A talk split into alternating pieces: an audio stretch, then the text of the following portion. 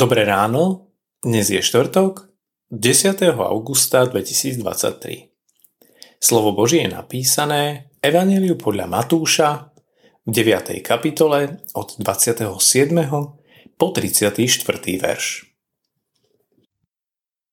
Keď Ježiš odtiaľ odchádzal, išli za ním dvaja slepci, ktorí volali Zmiluj sa nad nami, syn Dávidov.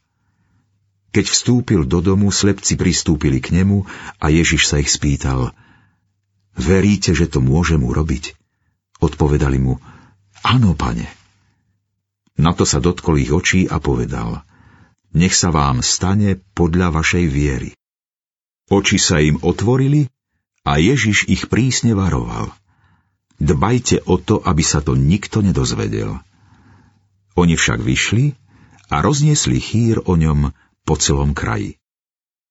Keď vychádzali, priviedli k nemu nemého človeka, posadnutého démonom. Po tom, čo Ježiš vyhnal démona, nemý prehovoril. Zástupy sa čudovali a hovorili, niečo také sa v Izraeli ešte nikdy nestalo. Farizei však hovorili, s pomocou vládcu nad démonmi vyháňa démonov. Nech robím čokoľvek, vždy je to málo. Presne takto občas vyzerajú naše dni. Aj napriek všetkej snahe, vydareným projektom a správne splneným úlohám je to všetko málo. Nájde sa niekto, kto v našej práci objaví chybu. Možno len preto, aby nám ublížil, zhodí naše snahy a zosmiešni nás. Je to niečo, čo sa deje a dialo aj v minulosti. V takých chvíľach je však zbytočné zalamovať rukami. Povedať si, ja teda končím, lebo moje úsilie je zbytočné. Veď ak by sa vzdal každý, kto mal už taký deň, pravdepodobne by už nikto nič neurobil. Ak by Pán Boh nad nami zalamoval rukami, boli by sme absolútne a nenávratne stratení. No on to neurobil. A to aj napriek tomu, že všetko, čo pre nás robí, sa nám zdá stále málo. On to s nami nevzdáva.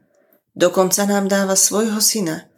On lieči naše choroby a zmierňuje naše bolesti, našu hanbu a vinu nesie na kríž a za nás umiera.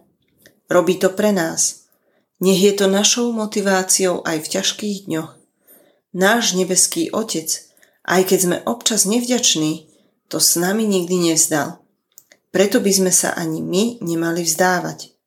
Zverme mu do rúk svoje starosti, úspechy aj pády. Veď on sa o nás dobre a dokonale stará.